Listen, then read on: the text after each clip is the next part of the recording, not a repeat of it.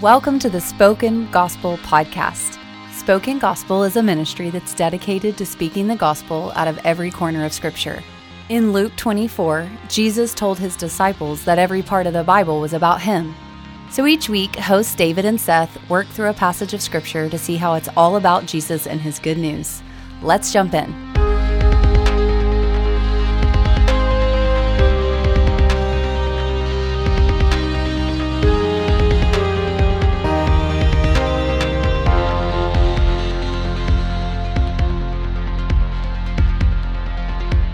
Well, hey everyone, and welcome to the Spoken Gospel Podcast. Thank you for joining us. We are in week three of our go our walk through Jonah. That's right. We are Yeah. celebrating half a million downloads Yes, and putting our podcast on YouTube. yes. So if you are, if this is the first Jonah podcast you've hopped in on here on the podcast or on YouTube, welcome. But what are you doing here? Go back to the first one. This is this is chapter three. You have will have missed so much context. Yes. So go back Jonah- to Jonah one yes. because we're in Jonah chapter three today. And we're talking about how God overturns things, that God Yes. overturns the evil of Assyria or Mm-hmm. Nineveh. He overturns the faithlessness and disobedience of his prophet, and how he'll even turn and overturn His own desire to judge the evil in Assyria. Yep. And Crazy. so it's all about overturning things. Yeah, which is Things a being very key upside word. down. Yeah, overturned is a very key word, but it's Yeah. not a theme or an idea that's foreign to Jonah as of right now. Hmm. So far throughout the book of Jonah,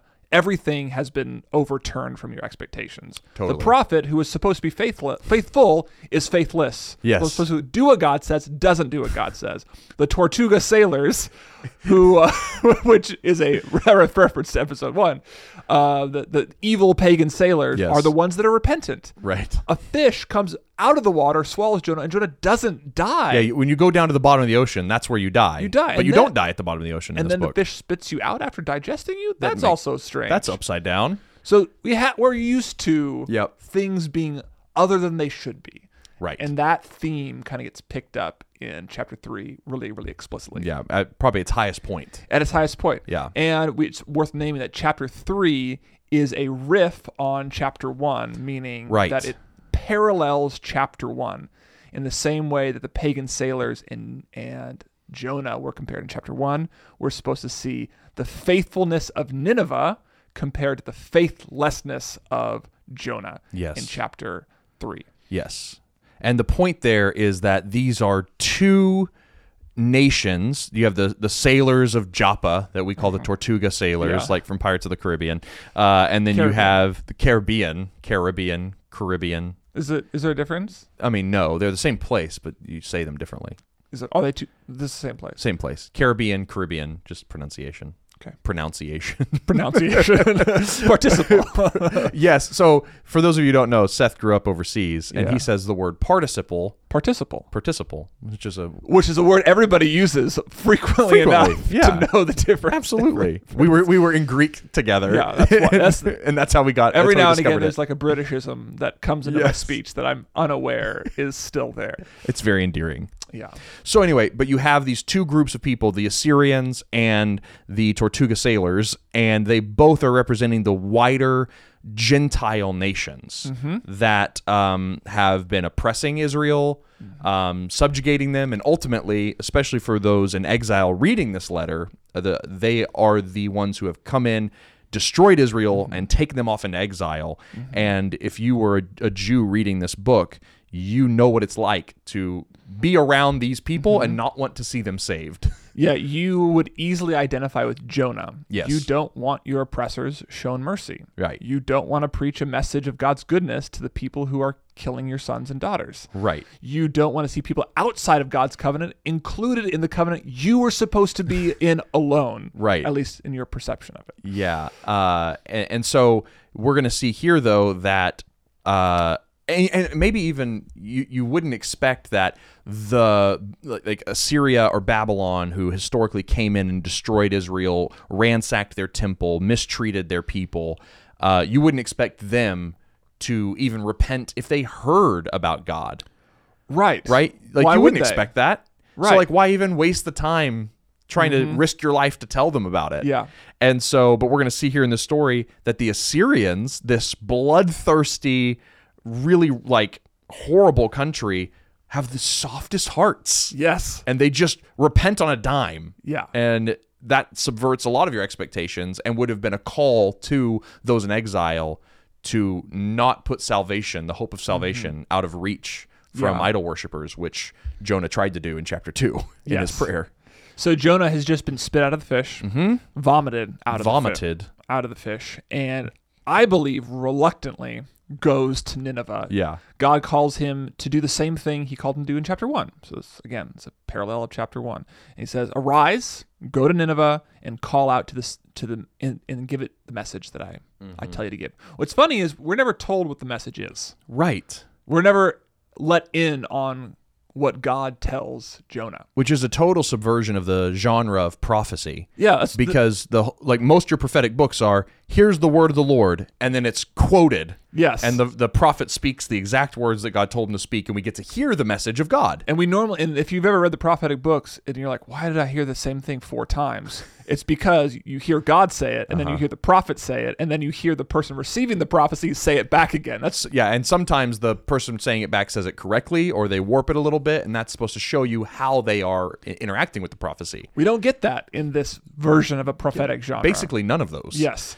So we're just told that God tells him to say something, but we're not told what he's supposed to say. Yes. And this far in the story, Jonah has not been an exemplary character. We don't have a real change of heart in the belly of the fish. We have him wanting salvation, but no repentance for his disobedience. And so my guess is he's told the same thing again. He's like, well, it's be- I better go say it because it's better than being swallowed by a fish. yeah, and I think I mean I think your your idea that Jonah was reluctant to go, reluctant to preach in Nineveh, is convincing because of where the fish takes him while he's in the water, because he is going oh, like the exact opposite direction. oh, right. Of Nineveh on his way to Tarshish by point by, by the through the port of Joppa, and the fish swallows him and takes him the back the way I- he's supposed to go. I actually totally f- didn't think about that. 'Cause Yeah. I just assumed like, oh, the ship crashed near the shore of Nineveh. I was like, oh, maybe they got most of the way to Tarshish. A sh- fish swallowed him. Three days later, Yeah. spits him back out where he's supposed to be. yes, I never thought about like like that. the boat like the like the boat that ultimately takes Jonah where he's supposed to go is not the boat he got on it's the boat of the fish and like, he travels in the fish to Nineveh where God is taking him and so God takes him where he wants him to go kind of against his will so when he gets vomited on the shore like bleh be here right. he, I mean it feels like he doesn't want to be there Well, and think about what it, we said next in verse 3. Now, Nineveh was an exceedingly great city, three days' journey in breadth. The only other thing described as a three days' journey is the- his, his is time in the fish. It's his time in the fish. So he is reluctantly swallowed by the fish and then reluctantly walks three days into the belly of Nineveh. Yeah, because okay, because what we had talked about um, in the last episode was that the the fish that swallowed Jonah is a prophetic picture of the evil empires Assyria and Babylon. Yep. Throughout the prophets and Amos and Jeremiah and even in Second Chronicles, they all describe the exile as a swallowing by a sea monster. Yeah, So Jonah's life is a living picture of Israel's own exile. Jonah, as a representative of Israel, is going into the belly of exile, just as it had historically and will again in the future. right. And so for him to be in three days in the fish, and then Nineveh to be a three day three days in breadth, it's saying he's going from one belly of the beast to another belly of the beast And the message Jonah's preaching is about what should Jews do? when they're in the belly of the beast. Yes. Because again, this letter would have been read by Jews in exile, Right. Jews who had been swallowed by the sea creature Yeah. and who were in the belly of the beast. So what do you do when you're in the belly of the beast? You preach like preach. salvation to them. yeah. Um, and so that that's really interesting. One other thing I just want to point Yeah. out uh, that I realized was that we were talking about Jonah's Jonah reluctantly getting vomited on the shore of Nineveh. Mm-hmm. I wonder, uh, because of his prayer that we read in chapter two, I wonder if he thought he was going to be vomited out somewhere else. Because where does he constantly say that he will when he rises out of this fish's belly? Oh, the where does he temple. say that he'll be? He'll go back to the temple. be a- so I wonder if he thought God was taking him back to Israel. He's like, fine, I tried to run, run away from your presence, but I guess I couldn't. I went down away from your up place in the Yeah. temple. Well, you swallowed me by a fish. I guess I'll look upon your temple once more. Phew, don't have to go to Nineveh after all. And then, oh, his surprise. wait. he gets spat out on the shores of Assyria. The pla- 'cause I was like, no, you you have to do, you have to do the thing I told you to do, Jonah. I just think that's kind of funny. Um, so Jonah Yeah. goes into the city, and here's another reason why I think he's reluctant is because of the sermon that he gives. If you can call it a sermon at all. he goes a day into the city, and he calls out this sermon. Mm. Yet forty days, and Nineveh shall be o- overthrown. Great sermon. And that's it. There's no mention, no call to repentance. Nope. There's no call to action. There's no mention of God. Not only no mention of God, I think it's very important that there's no mention of the name of God. No Yahweh. No Yahweh. He said God's name to the sailors, and they were able to worship the name of God on their ship after Yep. the storm calmed. He does not even give them the covenant name of God. He does not want to extend to them the covenant, so he withholds both Elohim, the name just God. Hmm. God. They have Elohims. Yep. But see, but he doesn't tell them the covenant name either. He just says in five days, You're going to be forty overturned. days. Yeah, you'll by, be by who? By, what? Another but- army? because why? Yeah. He- there's no reason. He- Yeah. he- like it is not possible that this is the word of the Lord that Right. God told him to say to them. Like No. it's like. It, it- there is not enough information here Right. to bring the Assyrians into the covenant of God. no. I think Jonah is being reluctant in doing the bare minimum Right. Mm-hmm. as a prophet of God and saying, In 40 days, I expect you to die. I expect you to be overthrown. Now, should we talk about the word overthrown? Oh, yes. Let's talk about the word overthrown. So, the word overthrown has kind of a double meaning. It does. Um, it's it's not j- it doesn't mean just like uh, a lot of a lot of times in our English words there's not a there's not a lot of ambiguity. Mm-hmm. Uh, our our English words are usually more precise, and we're going to talk about this again when we talk about the word evil or raw in Were Hebrew. you in the office when we talked about contronyms? oh no, Do you know but- what a contronym Yeah. is? Yeah, it's a word that means the same thing and the, And the op- opposite. The opposite of the s- yes, same thing. Uh, Yes, I think we've talked about that on the podcast have we? before. I think so. I did not remember the name of contronyms, but yeah. Yeah. Anyway, a contronym is the thing that means the same one thing Yeah, and it's opposite. And it's opposite. Do you have one pulled up? I was I was looking for, up, up them right now, but the one um, I was thinking of was to rent. to rent. You can rent something out, and Mm-hmm. that means you're offering something to be paid for, or you can rent something, which means you're willing to pay for a service. um, and so, when you're saying you're renting a room, you don't know if you're making money or spending money. right, yeah, So that's a good that's a good example. Yep. So like something like that is overturned. It's like it can mean conquered, destroyed, brought to nothing. Mm-hmm. Yep, But it could it- also mean change for the better. Yeah, in uh, the book of Genesis, it's used as the word overthrown or overturned, is how they describe the cities of Sodom and Gomorrah once the fire falls down on them. Mm-hmm. Right. So it means Sodom and Gomorrah were overthrown, destroyed, Which in is judgment. Which is probably why Jonah picked this word.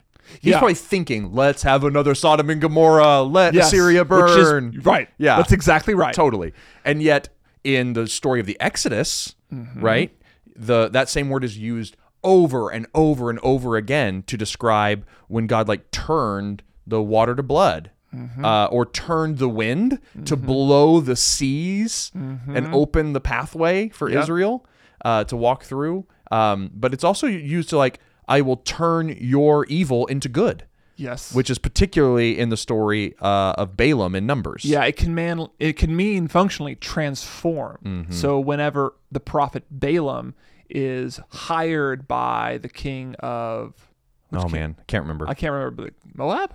Yeah, I think It's so. the king of Moab, Yep. and to curse Israel as Mm-hmm. Balaam tries to go up there and curse Israel. His bless, his curse is transformed, overturned. Same word, Deuteronomy twenty three five, into a blessing for Israel. Mm-hmm. And so, what's funny is one of our commentators pointed out is that Jonah is like Balaam. He's prophesying a curse over Nineveh, Yes. but he's about to get the opposite. yep. God's going to overturn his word overturn Yes. from a curse into a blessing. And like Balaam, here in a second, he's going to go up on a mountain, Mm-hmm. overlook the city. That's exactly what Balaam did. He was up on a mountain overlooking the camp of Israel, waiting to see this curse. and all he will see is a blessing. Yep. The very next verse we're told, and the people of Nineveh believed in God. Based on that sermon, in 40 days you will be overthrown. And the people of Nineveh believed God. They called for a fast. They put on sackcloth, sackcloth from the greatest of them to the least. There's this grassroots revival among Nineveh based on Jonah's half hearted sermon. Everything we know about Jonah up to this point does not lead us to believe that he wanted that to happen Oh, absolutely not. he just prayed that the um, people who pay regard to vain idols have forsaken their hope of steadfast love. Yeah, 2 8. Two eight, like five verses ago, he just said, "People like this will never be part of your They have covenant." no hope. They have no hope." Yep. So he gives a sermon that says, "In forty days, you will be overthrown, judged, Right. and destroyed." Yep. That's the message I was supposed to bring. And then Here you ev- go. the exact opposite happens. Right. They are they repent, they believe God. Yes. Okay. So he says that they will be overthrown, but then in reality, after they repent, we see, oh, they haven't been overthrown; they've been changed, They've been transformed. which is the same word. in Same word. Hebrew. Same word. Uh, and there's this unexpected fulfillment of his of his sermon. Mm-hmm. Yeah. Um, which is a theme throughout the Bible. Yeah. Uh, but we a don't have to- prophet means one thing. Yeah. Um, and The opposite happens. Yeah. God meant something different from that sermon. Yeah, than you, Jonah did. you you were talking to me this morning about something really interesting and how to see Jesus in this because I mean that's what happened on the cross. You know Yeah. Mm-hmm. that there was a death sentence for Jesus, but it meant life for him and the world. Yeah. Like they thought that putting the Son of God to death would mean an ultimate victory for the powers of evil, but it is the very thing that brought Mm-hmm. Yeah. about the power of evil's end. And you you mentioned something about Enri, right? Yeah. Like, uh, well, what, what you just made me think of Oh, yeah. was um, if they would have known, they would not have crucified the Lord of glory. Right. If they would have known crucifixion was a path to victory, the powers would not have done it. They wouldn't have done it. Uh, but Yep. death itself is transformed into life for all Right. people. If Conquering the Jonah, powers. if Jonah would have known that his fire and brims- brimstone sermon would have ended up being the means by which Nineveh was transformed, he wouldn't have preached it. he wouldn't have preached it. Okay. Uh, but even like the the four words Uh huh. pasted over the cross of Jesus. Right. Jesus. Jesus, King of the Jews. Yeah, which is abbreviated INRI. Inri. You, you'll, Yesu- s- you've, you've probably seen that. yeah, yeah, yeah. I'm trying um, to think of what it means. Uh, Ye- Jesus Rex Iodorum. uh, Something I, I used to know. yeah, yeah, it's, I forget it, but I used to know it. I used to know the Latin. Uh, in Latin, it's Yeah. shortened to Inri, which Right. just means Jesus, King of the Jews. Right. and that was put up there sarcastically Right. by the powers and saying this is your king crucified on the cross disgusting shameful For it, for for Rome, it was uh, a, an attempt for them to be able to an opportunity for them to mock the Jews because they were like, "Oh, we have so much power over you. You want you want to know what we do to your king, your supposed king? We just give him the worst form of punishment, like and we can just do it to him willy nilly. Yeah. Here's your king." And yet there's an irony there because that exact word that they put over him ended up being the exact word but a different meaning. the way that they tried to shame the people of god Mm-hmm. is how the people of god were honored and the powers were shamed Right. Yeah. yeah. It ended up being the proclamation of Jesus' resurrection that he Yeah. reigns as king over not only the Jews, but over the whole world. Because he is king of the Jews from the line of David, the king Mm-hmm. Right. of kings, he gets to bless all nations. yep Uh, and so it, it's it's an amazing thing. Like the idea of like an ironic overturning in jesus is foreshadowed here in the book Yes. of jonah Yeah, absolutely. It's just it's an amazing thing that the the words that we speak that we think hold so much power and the assumptions that we make about what's possible in the world and the fates that we set for ourselves and others that that God has the power and the scandalous mercy to overturn for the better. yes Like there's no way that um Facebook could end up being a force for good, yeah you know? Mm-hmm. And it's like, oh, hold on, hold on God what- could do it. god could do it He could overturn it. Yes. Yeah. He could take things that we don't expect and make good things happen. Right. He could also take the things we do expect and humiliate us for them. Which Yes. is, I think, what happens to Jonah. Yes. And might cause, in chapter four, he's very angry at God. yeah. But like Jonah expects to be the prophet of God, Mm. to deliver a prophecy accurately and for it to happen. But by God overturning the prophecy in his own mind, he humiliates Jonah for Mm-hmm. his um, self righteousness and for his pride Yeah. against um, Nineveh. Yeah, and I guess that's what happens to the powers, right? They get Yep. humiliated. That's right. Yeah, when they put Jesus on the cross, he puts them to open shame, Colossians says. He humiliates them. And I mean, Jonah was humiliated. Um, Right. And we're going to see that in chapter four next week. Uh, so that's that's really interesting. Um, the the repentance here, you you we mentioned that like the sermon that Jonah gave was not sufficient cause for the repentance that we see in Assyria Yeah. w- what accounts for the massive revival that took place in this pagan city? Well, one explanation could be that um, actually Jonah did speak more words, Mm. and the author of Jonah has only given us five of those words in Hebrew to highlight the irony and Yes. the disobedience of Jonah and therefore Israel. That makes sense. Totally possible. Yep. Uh, and I think that's probably closer to the real way it happened. Yeah. But I think what we're supposed to meditate on in this story is probably God's role in changing even the nations. So far, God has sent a storm, He has sent a fish, He has called out to Jonah, He's transformed sailors. He has spit, has call, appointed a fish to spit Jonah out just where he was supposed to go. In a moment, God's going to appoint a plant and a worm and a wind and all this other stuff. I think Yeah. we're supposed to see that the God who controls the chaos of the deep Mm-hmm. and the forces of nature is also turning the hearts of kings and Assyrians to him. Yeah. I think we're so, I think that's what we're supposed yeah, to I, focus. I think I agree with that. That yeah, he appointed, you know, Yeah. the, the fish. He appointed and prepared a wind, you know, and he appointed and prepared the hearts of Assyria and their king yeah. to repent. Right. Uh, that this is another show of strength from the God of Israel. Yeah. that not only does he control the wind and the sea, Yeah. he controls the hearts of the greatest king on earth. Israel is not in charge of who gets the mercy of God's covenant. Right. God is. There you go. So I think that now now you've nailed it because not only is it the the the motif of God's control, which is a is a theme in Jonah, but the point of Jonah is you have somebody who believes that certain people should not receive the mercy of God, and in Assyria, repenting so dramatically with no really verifiable outside force, we have to say, well, then God just gave mercy to whom he wanted to give mercy, which we're going to see in in the next chapter that that is a, a part of of Exodus that Jonah quotes.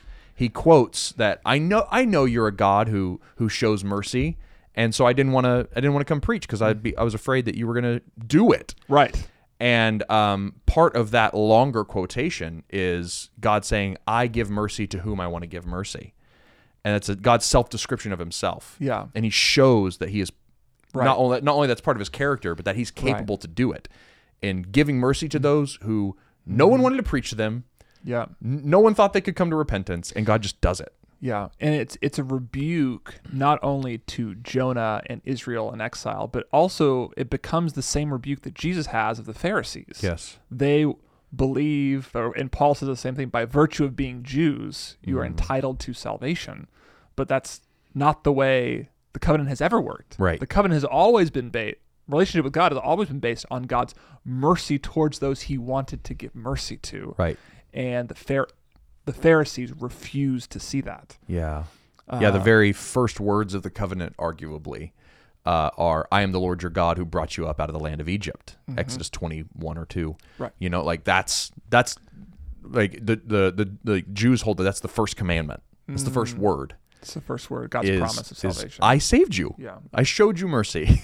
That's always the basis is God shows mercy to whom he wants to show mercy. Mm.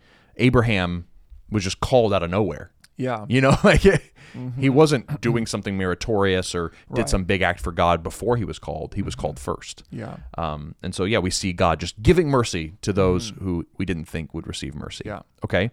That's, the pro- amazing. yeah, that's the prophetic knife of the book of Jonah. Yeah. Like like Jonah is a prophet. His life is the prophecy and Israel must re- realize that the covenant isn't just for them. Hmm. Like Yeah.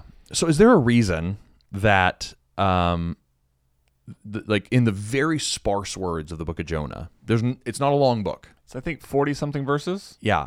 Why spend so much time talking about the fasting and the sackcloth and like going to such a degree to explain the depths of repentance that Assyria went to. Well, yeah, and we haven't. e- We've only covered half of it. Yeah, we because haven't even gotten to the king yet. the king yet. Yeah. Um, so the king, it, it- like it should, starts we, like a- should we should we go to the king before I an- we answer that question? Yeah, because yeah, we can. s- It's Yeah. gonna it's gonna lead to the same question, and so you had this grassroots movement. Mm-hmm. The people start repenting. Well, the word, which is another theme in Jonah, Yeah, the word of the Lord. Mm-hmm. the word of the Lord sent Jonah. The word does this. Well, the word reached the king, and the king did something Jonah wouldn't do. He arose. He arose. from, from his throne. Jonah kept going down. yeah, he went down to Joppa, down to the fish, and finally, it's when the king hears the word of Yes, God. that he right, rises up. up. So ironic. is so funny. And he arises and calls for a nationwide fast Mm-hmm. um, and a national repentance. And it's an, I mean, it's unpa- it's revival. It's Yeah, unparalleled. And it's not just the people he calls to repentance, but he Yes. calls for all land own, like all livestock owners Livestock. to repent as well, which he just means cover your cows in Yeah, he- in sackcloth and ashes. yeah, he tells you don't let your animals eat. yeah. Like no more grazing cows, and also put sackcloth on your cows. Like what? And let them all call out Yeah. to the Almighty God. It's crazy. So I mean, that leads. I mean, Yes. Mm-hmm. that's my question then. Why go to such detail about putting sackcloth on cows? like, couldn't you just Right. say and and Assyria repented? And it's like on such a sparsely worded book. right. Why spend most of the chapter talking about that? I think I think part of it um, is because that's what Israel hadn't done or wouldn't do. Um, if this is written to an Israel under Jeroboam the second, which is you know who Jonah was a prophet to, you have a nation corrupted, an evil king on the throne, full of injustice and evil. They were supposed to repent. Right. They were supposed to turn from their evil ways and turn to God alone. And so to see a dramatic repentance in their enemies should indict them for failing to do the same. They have the God of the covenant. They were rescued out of Egypt. This should have been their response. And the enemies of God's people are more quick to do it than they are. So I think there's like that ironic turn of the knife like Yeah. these people will do it, won't you? Shouldn't you be doing it? Do you have a different answer? No, I think that's right. I mean, I, I you're making me think of other things. Like, uh, I mean, there are comparison to Jonah. The word of Mm-hmm. the Lord comes to Jonah, and he runs away. Yeah. Uh, We had a lot of description about Jonah's disobedience. Yes. It makes sense to have a parallel to Mm-hmm. a bunch of obedience. And so I think that's probably what's happening. If these are paralleled stories, if one and three are Mm-hmm. riffs on each other, then you have a long description of Jonah's passivity, Mm-hmm. reluctance, disobedience, and then you have the exact opposite happening happening in Assyria. Um, you have um, speediness, readiness, repentance, uh, extreme obedience. Yeah. Um, and so I think that's that's really interesting. Uh, I mean, it's also uh, it's the it's the cattle that's throwing me. It's Yeah. the livestock that's messing with my head. Like, why bring the livestock into it? You know, it's just so ratcheted up. Why why should the cows repent? Why Yeah. should we throw it on them? Um that's the question. Yeah, So I read one commentator and he said it could be a lack of information on part of the Ninevites. The Ninevites don't have all the covenant information necessary. right. So they're working off their best guess about what God might want. Like, if God's going to Hmm. come down and burn us for a reason we don't know, let's do everything possible to placate him. Yeah. Maybe the cows have to repent too. so, uh, you know, it's like, and he doesn't know. And I mean, he says, the king of Nineveh uh, says, who knows? God Ah. may God may turn and relent and turn his fierce anger so that we may not perish. Right. It's like, he doesn't know I forgot about the who knows. uh, which is the same word the captain of the ship uses to Jonah as well. Ah, The unnamed captain of the ship, the unnamed king of Nineveh, say Uh-huh. the same word. Who knows? Maybe God will cease. Maybe the storm will cease from its raging. Maybe God will repent, or Mm, yeah. relent from his disaster. I mean, that's really interesting. Is, is that you? You just Mm-hmm. Jonah is not doing his job as a prophet. He's not giving the people that he has been sent to, the necessary information that they need to know what God wants. And Mm-hmm. Right. so they start just doing anything they possibly clan- can to placate Which him. is what he does in the story of the boat too. He doesn't tell them that he's the one ca- No. who's caused the storm. so they start throwing everything overboard. They start casting lots. They're doing Mm-hmm. anything they can to try to figure out how to calm down this storm. And all that they needed to know, and Jonah had the information. He was the prophet of God. He Mm-hmm. had the information that they needed, that the nations needed, and he withheld it. And I mean, that's really, I mean, I'm I'm convicted by that. You know, it's Yeah. like we have the information, like as carriers of the good news, Mm. we have the information, and we're not telling people. Right. We're just letting the nations guess. And so what do they do? Who knows? Maybe this next trip will finally placate my conscience and Mm-hmm. and and salve my wanderlust. Who knows? Maybe this next marriage. Maybe God wants me to give up Pizza Hut or whatever, you Right, know, like maybe- yeah, right. maybe like because you've heard that prayer, like God, if you just if you just save me from this one thing, I'll never watch Yeah. porn again. I'll never Right. do this thing again. And it's like they give away the the store Right. to make sure God's not angry with them. Yeah, I will dress my cattle in sackcloth if you will just Right. relent. Because they don't know that it was in God's heart to relent. Mm-hmm. He wanted to relent. All he wanted was them to repent. Right. They didn't need to dress their cattle in sackcloth. And I think the same thing applies to us today. I think people are wondering what they need to do in order Mm-hmm. to like m- be right with the God of the universe, even Yeah. if they don't know his name, Yep. like the Assyrians. Yep. Everyone's looking for atonement. That's right. And we have the answer that God wants to relent. God has relented. Where? On the cross. Like, and we can come to them and say, What does God require of you to overturn your life, to transform your life? Believe in Him, trust in Him. It's it's more simple than dressing your cattle in sackcloth, you know. Like, and so I just think it's profound that we have this message, um, and we might be just as reluctant to go and preach it as Jonah was Yeah. uh, and yet and so we just were surrounded by nations trying to repent to an unknown god an unnamed god and they're trying to grope their way toward atonement and they just can't and we have the answer it's a simple one and it's that like jesus has died for your sins I was trust him I was thinking of like rewording Jonah's sermon. Mm. It's like it's with all this in my mind, it's like it's turn.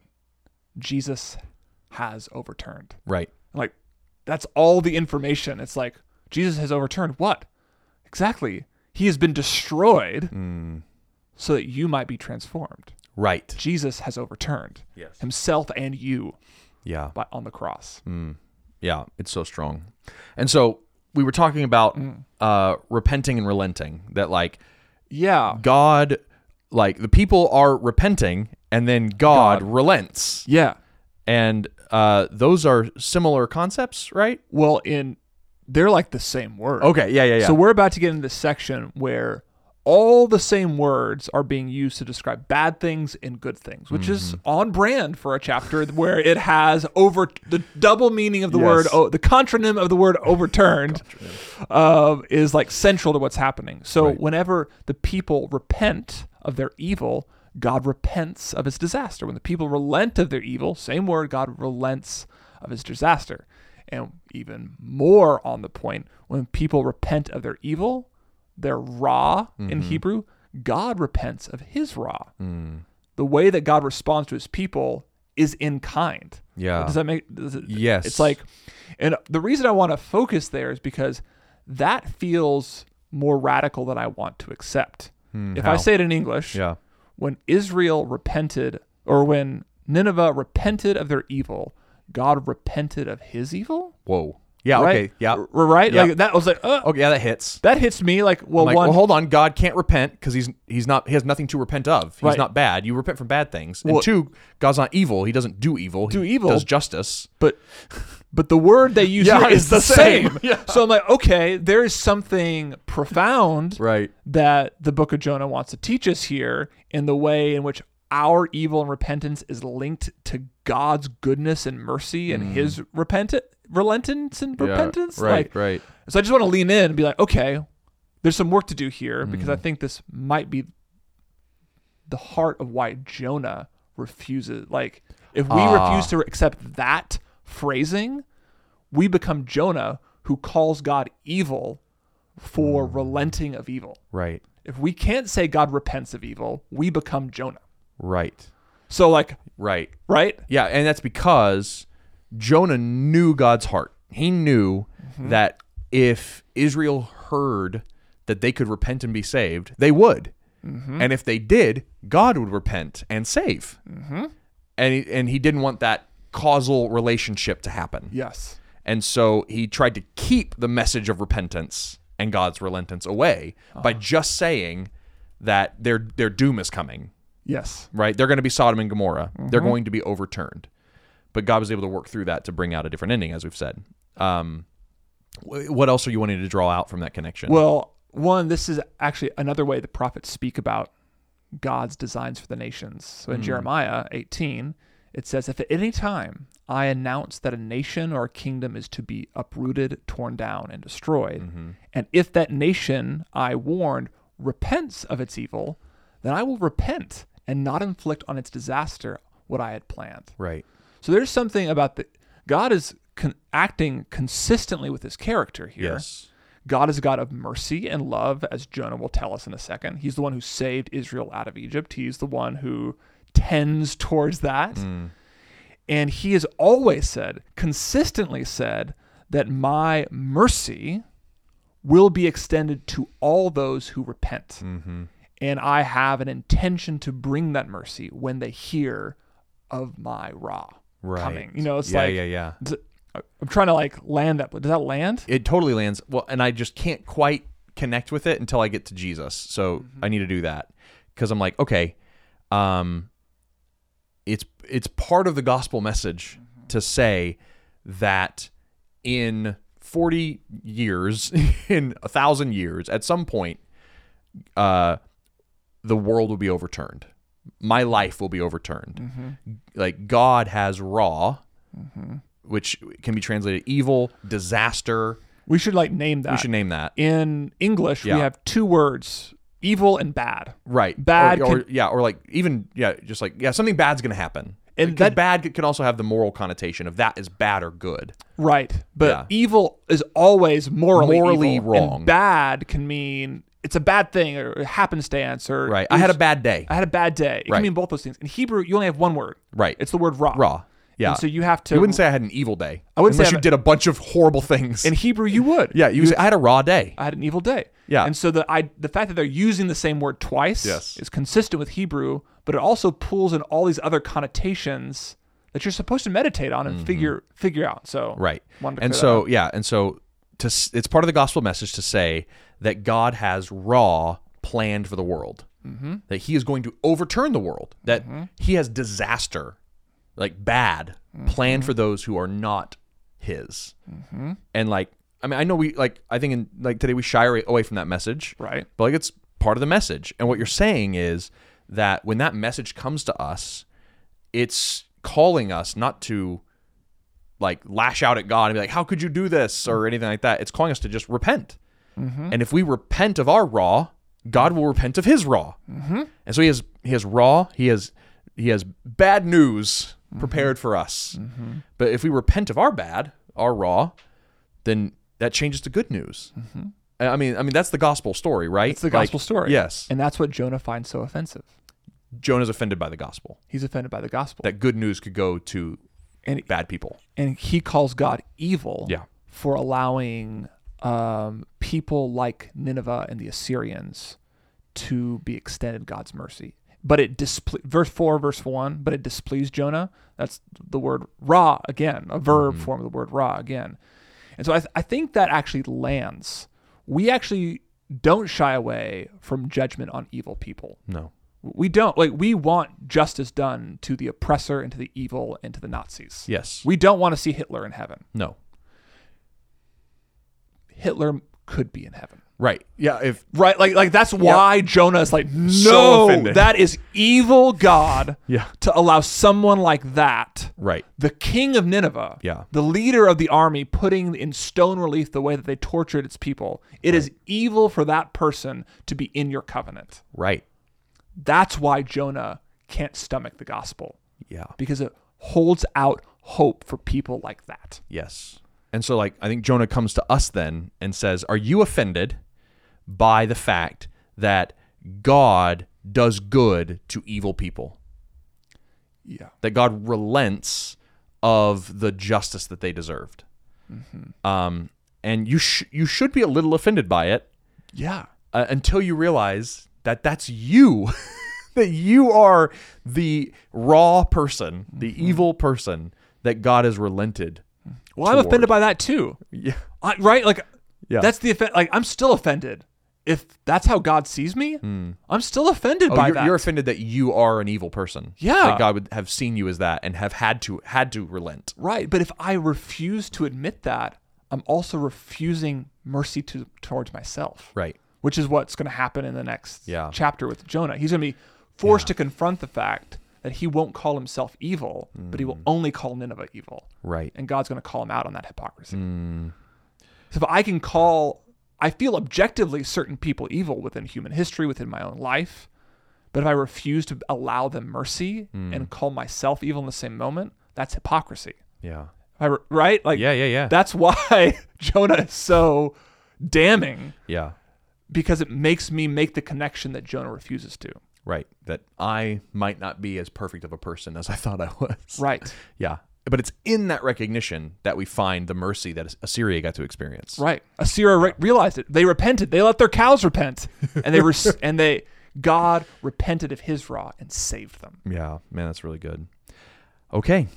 That's chapter three. That's chapter three. All right. Well, I'm excited to wrap up Jonah chapter four. That's right. We're going to talk about a giant gourd plant Gourd that plants. grows up. It's a very weird part of the story. Like I, I said in the first, I think I said in the first episode, I never even knew chapter four existed as Yeah, a kid. Chapter four is the oddball that you don't read in the kids the kids version of Yeah. the story. Um, and, but it lands the point that we're making here. Mm. Jonah is angry at God and calls God evil for extending mercy to his enemies. Mm-hmm. Yeah. And God's going to call him a hypocrite for it.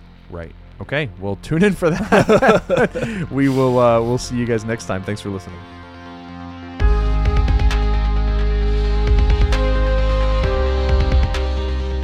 Thank you for listening to the Spoken Gospel Podcast. Spoken Gospel creates short films, devotionals, and podcasts like this one. Everything we make is free because of generous supporters like you. To see our resources, visit spokengospel.com or subscribe to our YouTube channel. Thanks for listening. See you next week.